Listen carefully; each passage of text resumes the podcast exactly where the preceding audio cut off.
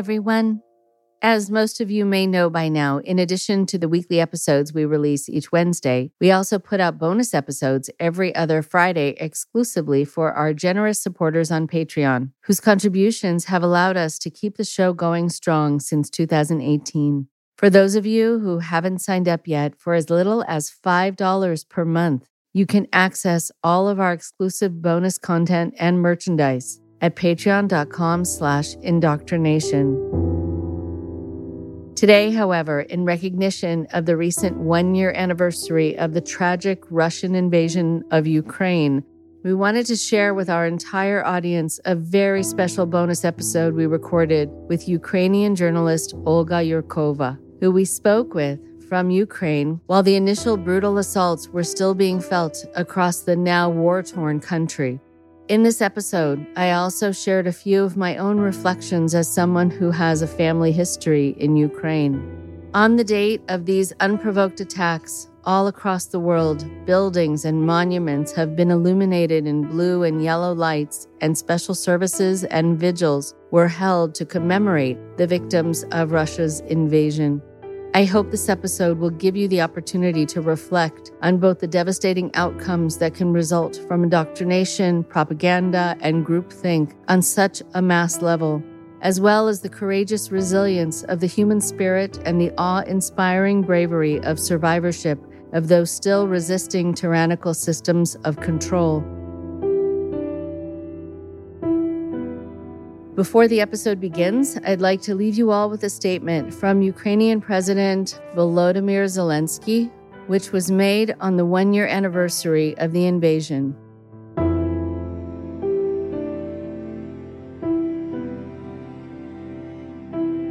On February 24th, millions of us made a choice. Not a white flag, but a blue and yellow flag, not fleeing, but facing, facing the enemy resistance, and struggle. It was a year of pain, sorrow, faith, and unity.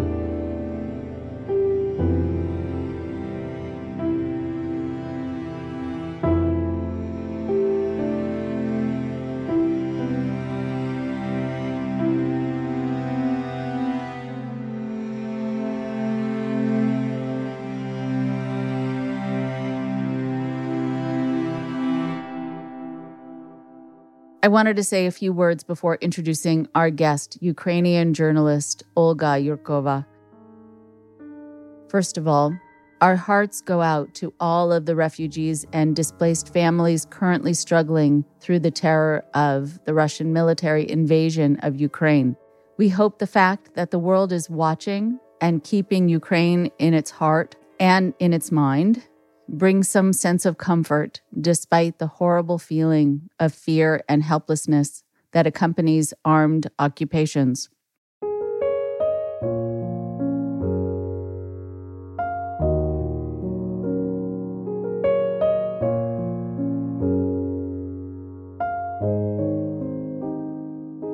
I also wanted to take a moment to share a personal story related to today's guest, Olga. So, as I mentioned during a different episode, I found out that my grandfather, who I'd always been told was from Romania, turns out that he was from a city that is part of Ukraine now. The borders have changed many times. So, according to where the borders are now, I have Ukrainian heritage. And by total coincidence, the day before I was going to be speaking with Olga, I had someone come by to tune the piano at my house. And he was uh, a man who walked in who had left Russia. Um, he was a Jewish man who had been a refusenik, a Jewish man who was not able to practice his Jewish religion while in Russia during the time that he lived there and was finally, with some American aid, able to get a passport to leave and come to America. He had learned to play piano in Russia and came here and continued and to make some extra money whenever he could, because known as it's hard as a musician. He became a piano tuner. Now, years and years ago, I had been over at a friend's home and they collected instruments from around the world. Some of them, unfortunately, had gotten wet in a flood that they had had. And I saw what I thought was a kind of mandolin just in the garbage in front of my friend's house. The wood had all cracked because it had been sitting in water for a period of time and it was in kind of irreparable condition. But I thought it was a beautiful kind of art piece. And with its inlaid wood and metalwork al- along the wood. And I asked if I could take it, even though it was not able to be played, just as a piece of art to have in my living room. So I've taken it from place to place where I've lived. And I have had it right next to my piano for a long time. So this piano tuner comes over and he sits down at the piano and he looks over at this instrument and he says, Are you from Ukraine?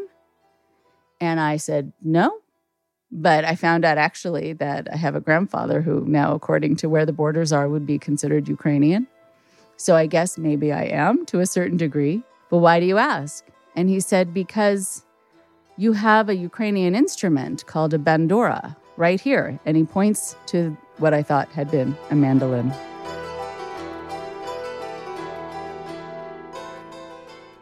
And he said that it is an instrument that was created by Ukrainian musicians kind of as uh, an outgrowth of or inspired by the Turkish oud and it's a smaller instrument, has its own distinct sound. And he said, Ah, if it were in good condition, I could play it for you. And it was so powerful because sometimes you never know how you're connected to other people in the world. And it could be for social reasons, it could be heritage, it could be music, it could be anything. But that I was carrying a piece of Ukrainian heritage with me from place to place without even realizing it and the message that we are all connected in some way or another, sometimes without even knowing it, was really driven home that day. I told that story to Olga when I spoke with her the next day. She said it made her very emotional.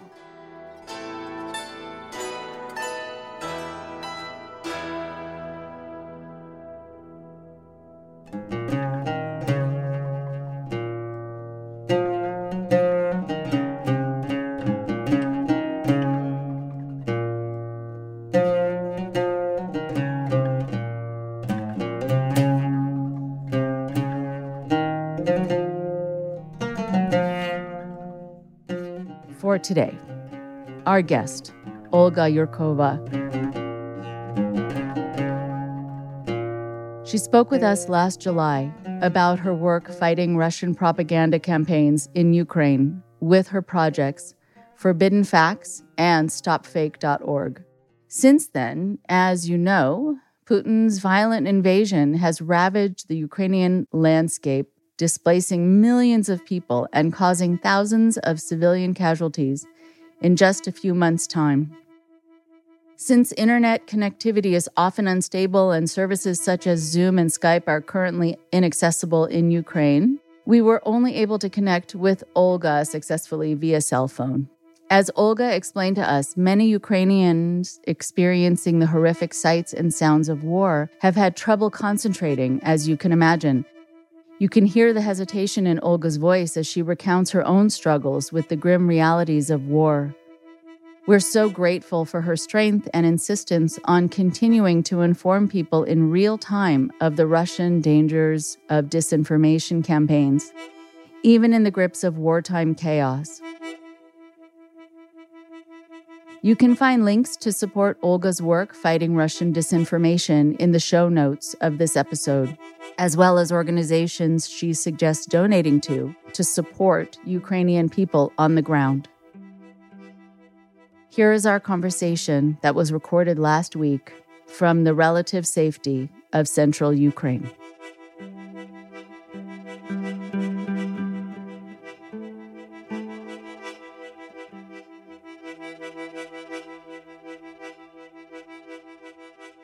Olga. I'm so happy to speak with you.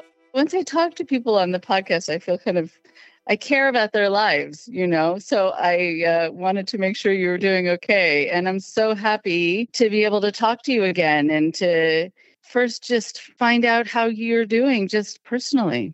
Yeah, I'm okay. And now I am uh, at my parents' home in Vinnytsia in central Ukraine. Um, it is more or less safe here now. Uh, we don't have like completely safe places in Ukraine, but uh, uh, here is uh, relatively safe. It's really nice to hear your voice and to know that you're relatively safe, right? I know relatively is always going to be the word when there's instability. Um, you never know what's going to happen. And with the rest of your family and friends, is everyone doing okay? Yeah, fortunately, yes.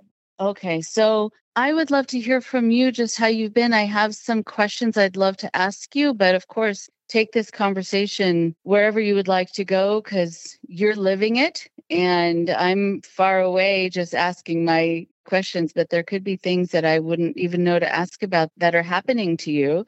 So jump in with whatever you would like to talk about. Where I would want to start, if it's okay with you, is just finding out if the fear of physical safety, as you've noticed it, and instability, has that increased people's openness or vulnerability to misinformation? Yes, it does. Uh, we are all experiencing emotional swings right now mm-hmm. here in Ukraine, from deep grief to euphoria all the time. And we also have some difficulties with focusing uh, on something. So, for example, a job that used to take an hour to complete can now take two or three hours because of this. Mm. And we check the news feed all the time so that we don't miss the really important changes on youth. And this is a very like characteristic state for all of us today, even for those who are not directly under shelling or under occupation, as there are no completely safe places, as I mentioned, um, and uh, also many of those who left Ukraine are in the same condition because their relatives, for example, are defending Ukraine or is, is in danger in the war zone. Uh, so, um, against this background of physical and moral fatigue, stress, information overload, our ability to distinguish fake from truth may weaken.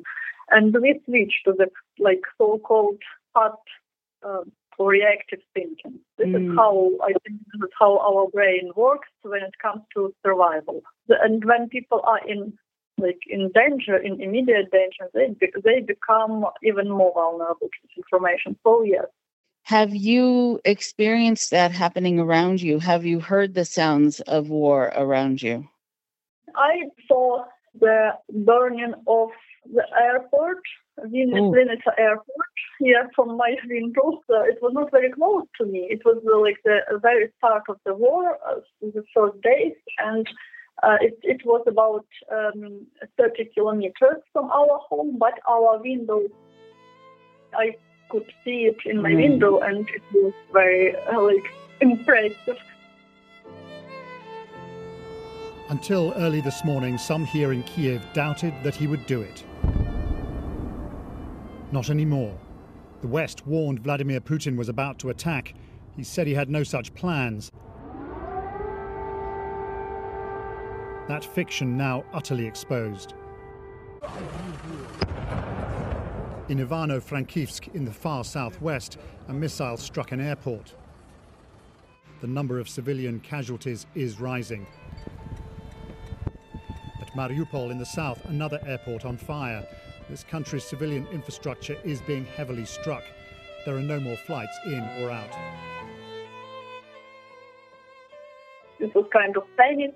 And then I also hear uh, sound of explosions of different of other objects. I didn't saw them, but I but I heard them. I also hear uh, objects of air, air force because in, uh, because here in Vinnytsia is the center of Ukrainian air force.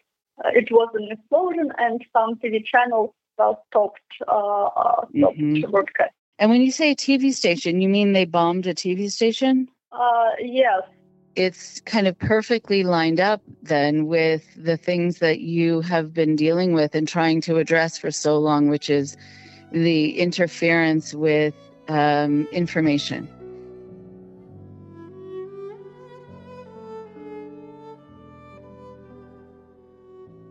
TV tower, at least in the one video we saw, appears to still be standing, although it's not clear what the status is of that now. We have had uh, a report out from the Minister of Internal Affairs. Basically, the TV tower was hit, that channels will not be working for a while.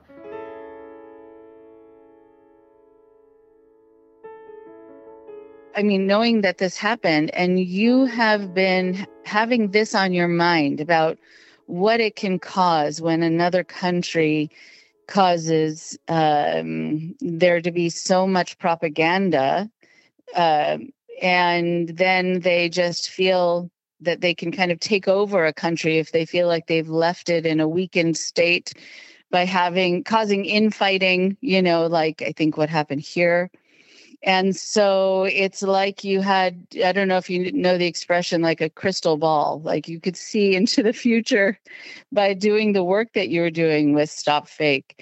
And how much of what you were seeing growing around you uh, do you think is a product or the reason that this is happening now that the war happened? I think that global awareness of, of this russian propaganda techniques has increased and also, there is still a lot of work to be done. Mm-hmm. In particular, if we talk about not about direct disinformation, but about a manipulative interpretation of true facts, for example. Uh, this is done by numerous think tanks, also called truthful idiots, who either directly receive money from Russia or that for some reason it is beneficial for them to promote pro-Russian narrative. So um, sometimes I also see that um, there are a lot of like so-called specialists in these issues, specialists, but they are um, they don't understand Russia, they don't understand Ukraine. I, I, I don't I don't know why, but unfortunately, it's also a very common situation. Um, yes.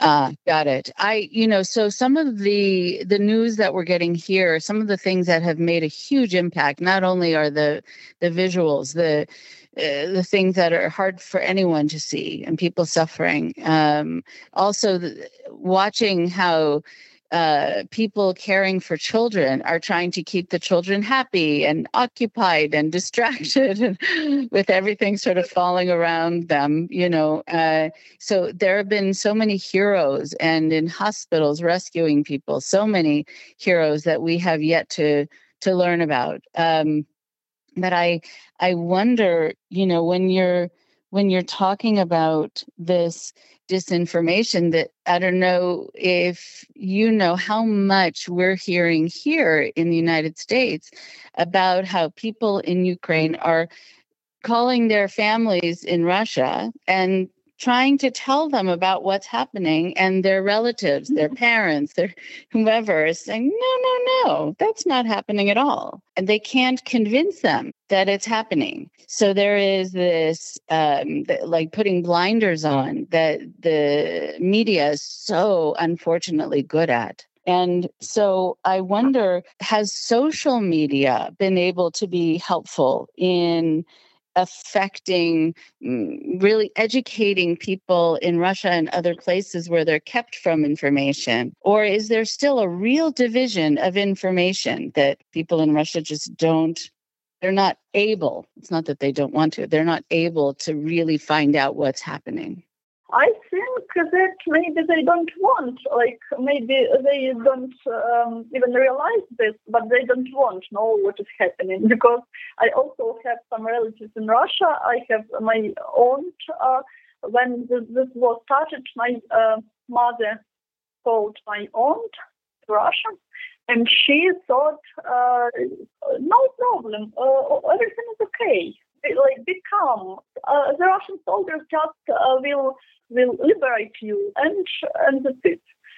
And uh, my mother was shocked because uh, she she tried to um, explain my aunt that uh, they they are occupiers, that they are bombed in Ukraine, that they mm-hmm. Uh, like kill people, kill like civilians, but she didn't even believe like your president Zelensky is responsible for this, not because our president just had to do this, because otherwise uh, NATO could uh, invade Russia. Nonsense. And uh, I think that there was another another attempt uh, of my sister to talk with her and uh, with her uh, with the same result. So, mm-hmm. but I think that it's impossible now in the um, in 21st century. It's impossible to uh, not find the uh, reliable information sources and check this information. It's just, I think, this is just about the uh, like fear of fear for understanding what's going on and fear mm-hmm. for uh, realizing that uh, they the Russians are themselves responsible for the for the situation because Putin is uh, uh Russia's president for 20 years, so they should uh, should do something with this, but but they right. didn't. It's so interesting that you talk about, I mean, you know, with the whole theme of the show of indoctrination. It's so interesting that you talk about it in this way that they don't want to know what's happening. The talk about the war and the conspiratorial thinking with protecting people from the Nazis, even though Zelensky's Jewish, like none of it makes sense. So at some point, I think in order for you to think that it makes sense, you almost have to dissociate, like, and just go along with whatever you're being told. Because if you try to apply uh, logic to it, it doesn't apply. And there are many people who just don't want to see because if they do see, then what does that mean? Who is their leader? And is he that kind of person? And would he then maybe turn on his own people? There, I think it could be that people are just protecting themselves from seeing the truth. That's very interesting. And I'm wondering, going back to this idea of social media, has there been censorship or restricted internet access where you are? Uh, there are some restrictions on TV channels in Ukraine. For example, just a week before the war, the National Security and Defense Council banned the main channel that promoted Russian propaganda in Ukraine. So in Ukraine, the main sources of disinformation today are not television, but uh, yes, but social media, and uh, particularly anonymous Telegram channels. But uh, there are no, there is no censorship on social media in Ukraine, uh, except for Russian uh, Russian sources. In Ukraine, Russian uh, uh, like Russian media which are involved in this propaganda are banned, and also Russian um, state state websites, official mm-hmm. websites of Russian state mm-hmm. also banned and restricted. Uh, but, uh, for example, Russian, uh, some so-called liberal media, which um, don't spread disinformation propaganda, we, we have access to them. And in Ukraine, there is no censorship online in, in Ukraine. Uh, I mean, Ukrainian sources of, of information.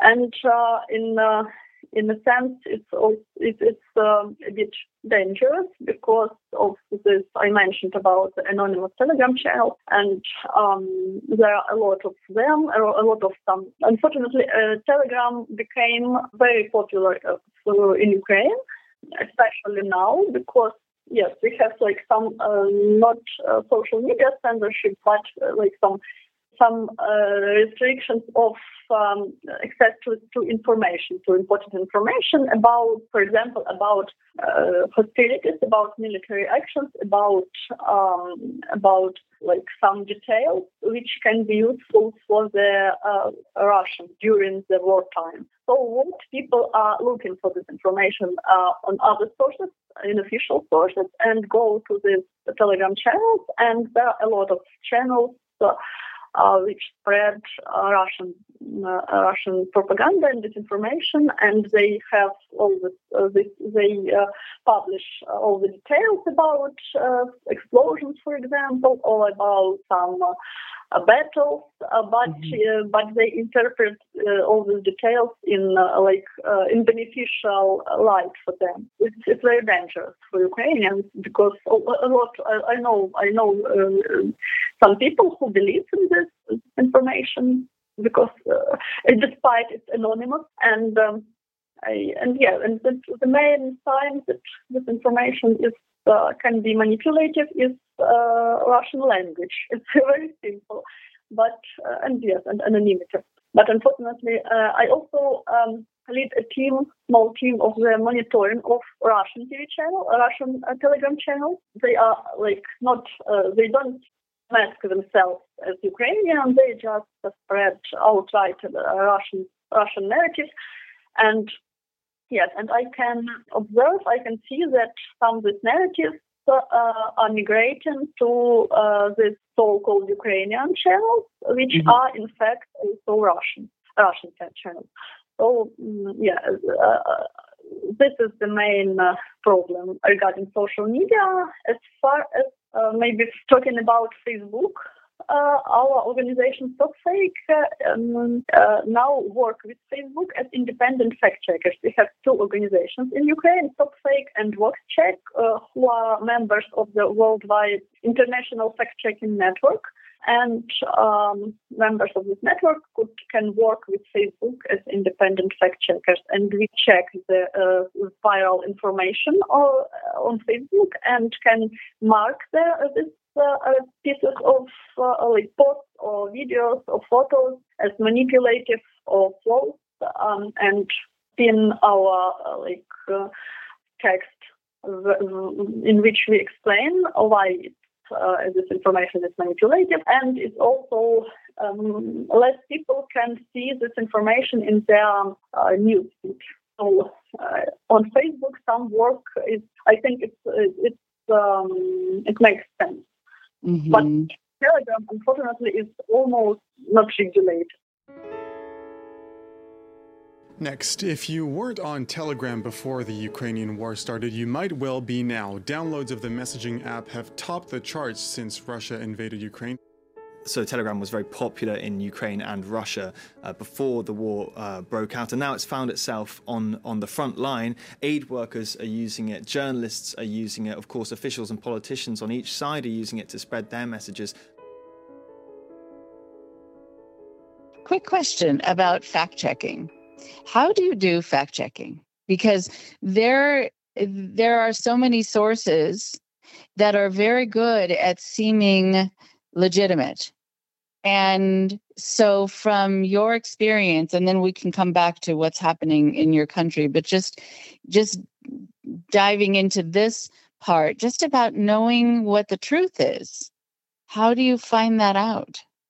We have a list of like the top propagandists, and we monitor them all the time on social media or some uh, Russian speakers politicians, and not not just Russian politicians, but sometimes also foreign politicians uh, who are like pro-Russian or uh, get some benefits from this. So uh, when we track the top propaganda sources, we uh, more or less we can track the whole the whole space because they are the, the narratives are the same, and they also migrate to the Telegram channels, as I mentioned, in mm-hmm. different, mm-hmm. maybe in different, uh, they like uh, take different faces because sometimes they mask as uh, pro-Ukrainian information, but uh, but they promote the same narrative. So yes, we uh, first of all we start from from top uh, disinformation sources and check this information. We just take this in, uh, piece of news, check it with verifiable proof, like photos, videos, or other strong evidence. And if it turns out to be fake, we put it on our website.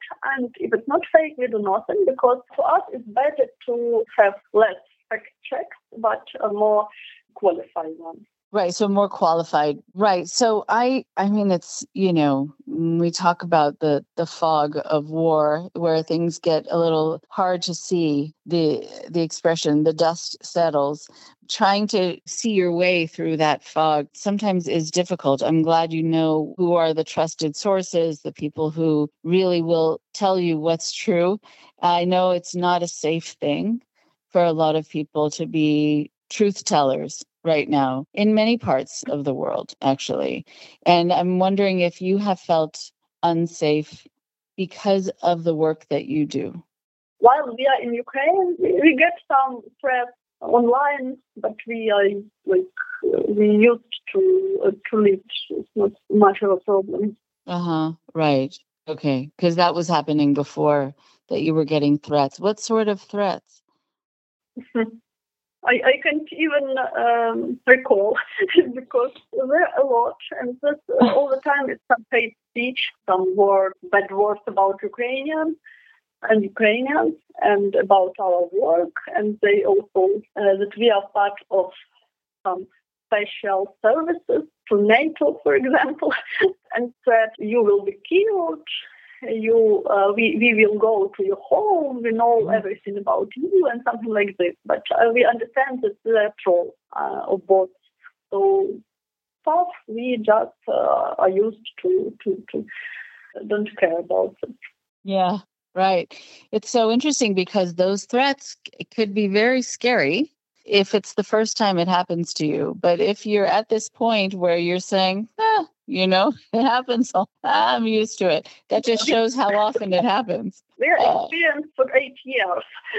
uh-huh.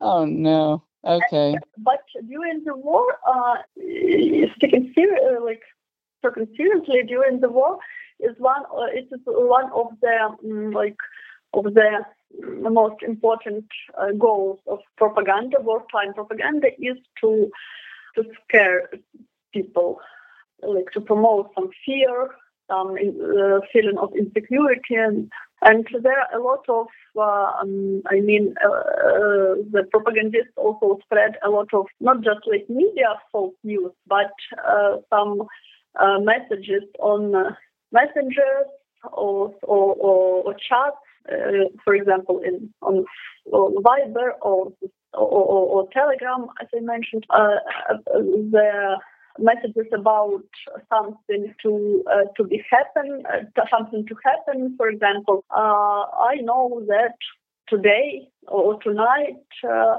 will, there will be a massive missile attack and everyone should um, go to their to their shelter or so on or, or so forth. Uh, and people all, are all the time in this insecure um, uh, state, and it's, it's also it's, it's, also very harmful because it um, decreases our ability to uh, to fight. Or and so it's, it's so it's not about like narratives; it's just about fear.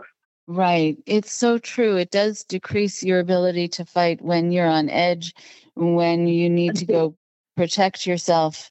Those kinds of stories and seeing the footage of people who are in these shelters and people who have been there quite a long time people who are without the medication they need, or people who are elderly, who are having a hard time in general, uh, just without the care that they are needing or the accommodations that they're needing.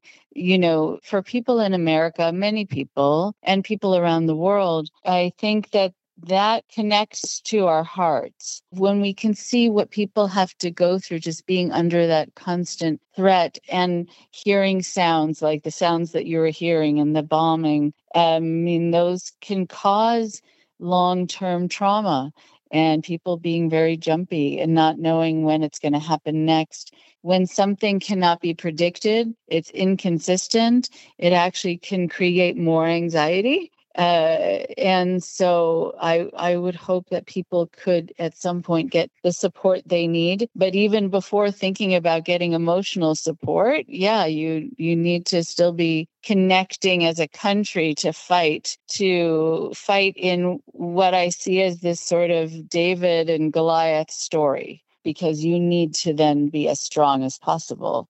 Have you felt that there is more awareness now of propaganda of the yeah. basically the message that you've been trying to tell people for so long.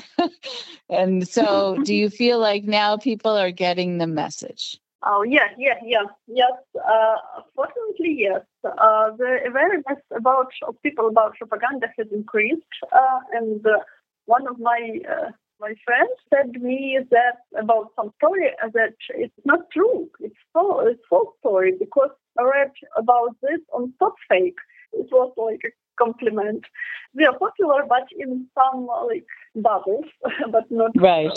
So uh, yes, in Ukraine there are also two uh, state bodies created a year ago which uh, also work against disinformation. Uh, it's a Center of Strategic Communication and Information Security uh, under the um, Ministry of Culture and Information Policy.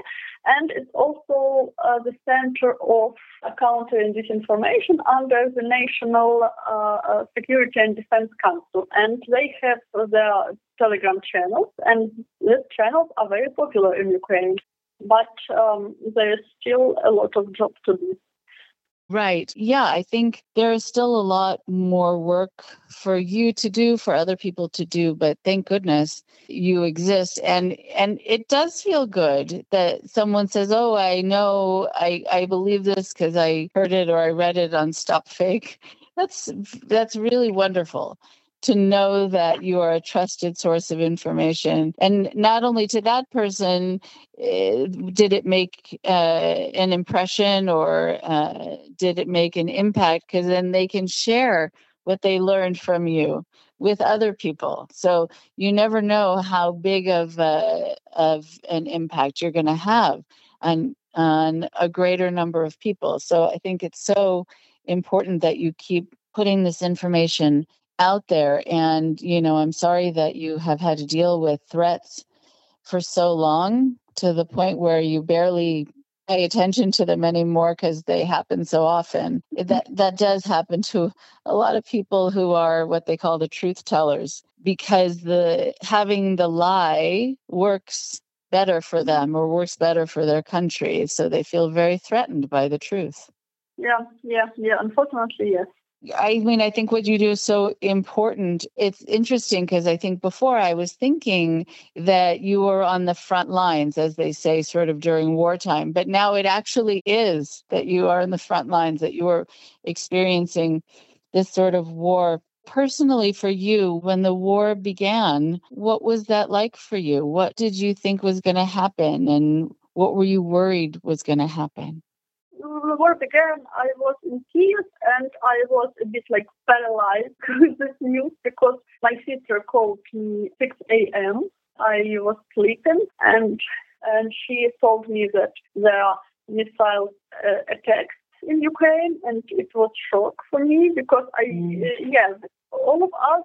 Uh, uh, we're, we're, talking all the time about the uh, this threat from Russia about this war, um, which can start. But but we, uh, I think, we thought more about somewhere in the Donbass, not uh, not this uh, war with involvement of aviation and missiles. Mm-hmm. And yes, and I was shocked, and I didn't know what to do.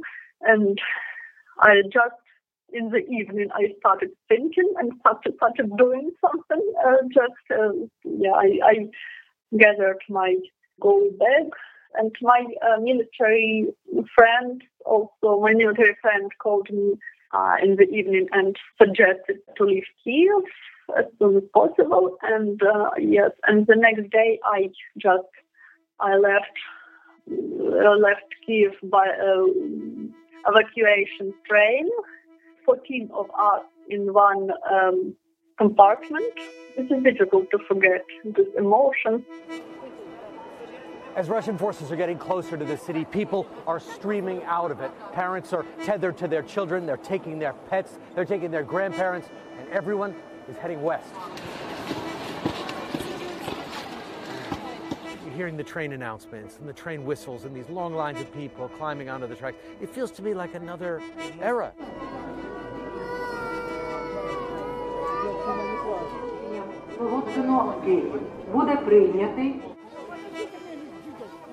This train is heading toward Lviv in the west, and now people are trying to crowd on. Not everybody is able to get on.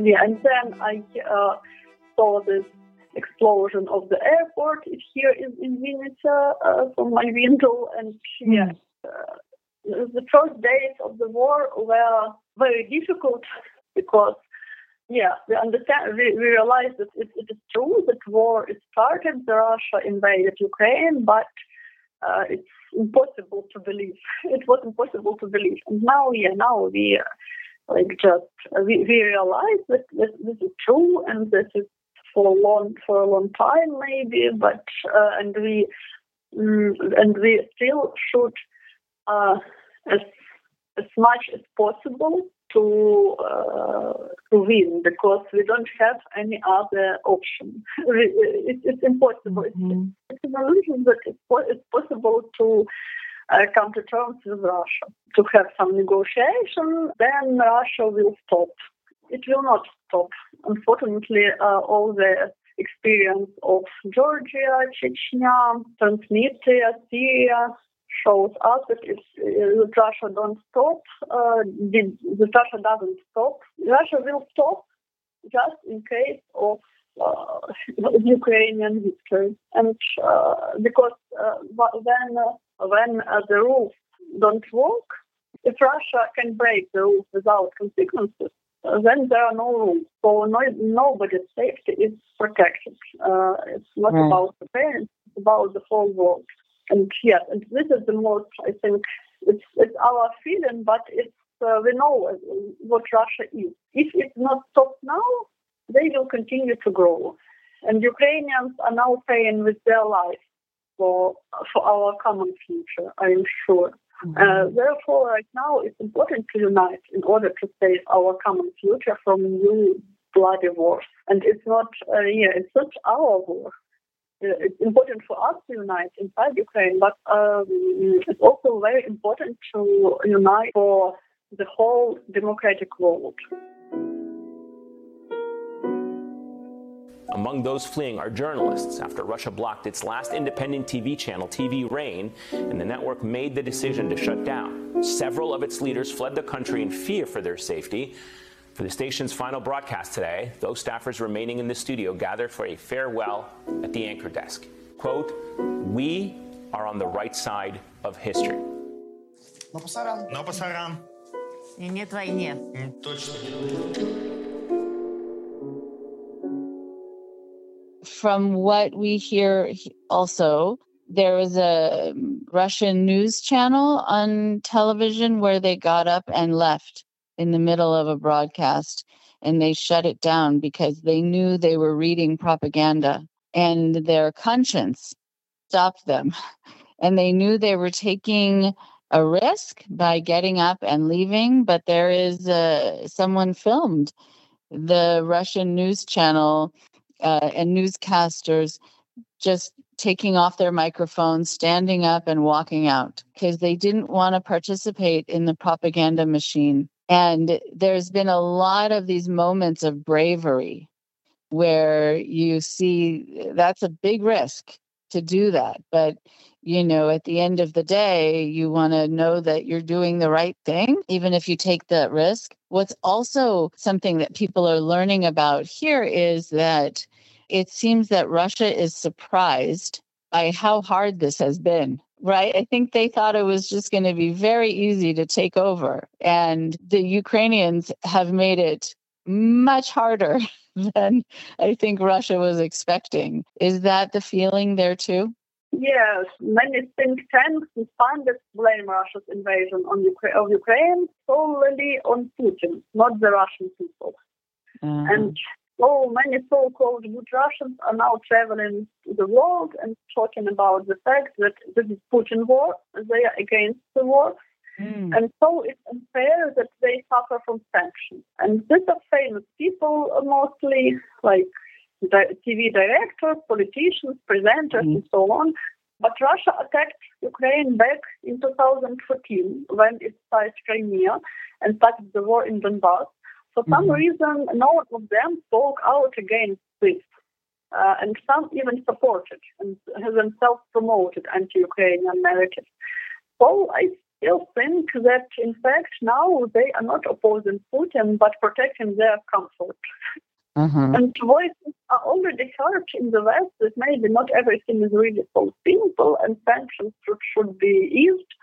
And this is a big danger for us in Ukraine because only sanctions, I, I think, sanctions and and unity uh, can block the financing of the war in Ukraine because because all the uh, all the money which go to Russia are fin- it, it's uh, financing the war, funding the war. Mm. On the other hand, it was not Putin personally who killed thousands of Ukrainians in Bucha, Mariupol, and many other cities and villages. They, this was done by ordinary Russian soldiers who can be sorry so uh, so sorry now I wouldn't feel sorry for them. And the problem of Russia's imperial uh, mindset goes deeper than one particular politician, Putin, or even his uh, inner circle. Uh, throughout its existence, Russia has been engaged in wars of conquest.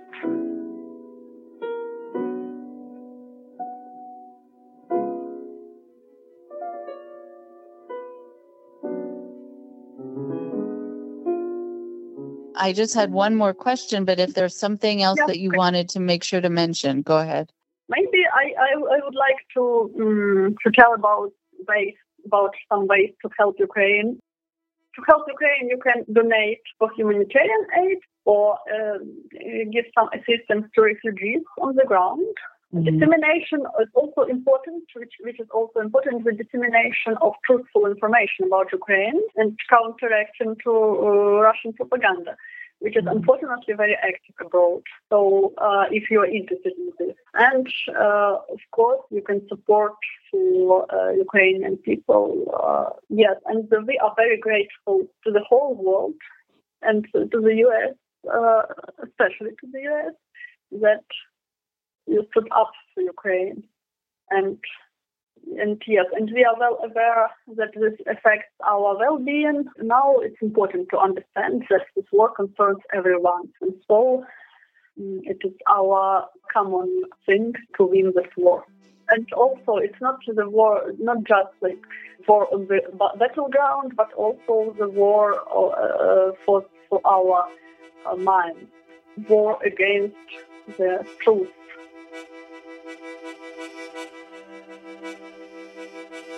And we're seeing a big shutdown in Russia right now. We're, we're seeing the uh, the press being censored. We're we're seeing very heavy-handed control of news. Um, but again, we revert to Orwell. There there is truth, and and if there isn't any truth, it's just a case of who's got the biggest megaphone. So it is the job of the media to try to find out the truth and to communicate it.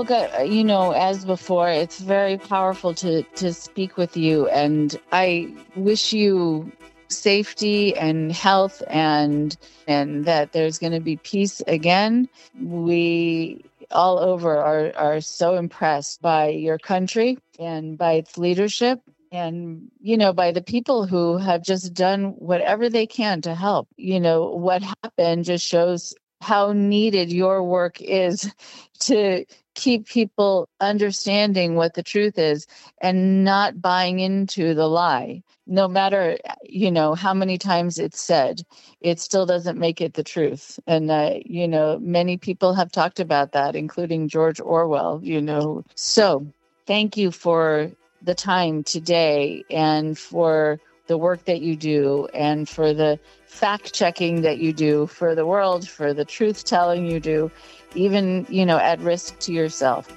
yeah and thank you for your support and for your interest in our work of course, of course. A pleasure to talk to you.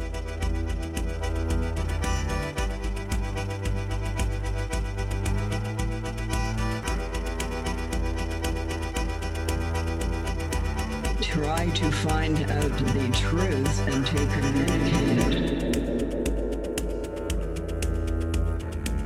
Thanks again for listening to our Patreon bonus episode. Your support is crucial to keeping the show on the air. Don't forget to subscribe to our YouTube channel and follow us on Twitter and Instagram for more content and resources. Be well, and I'll talk to you soon.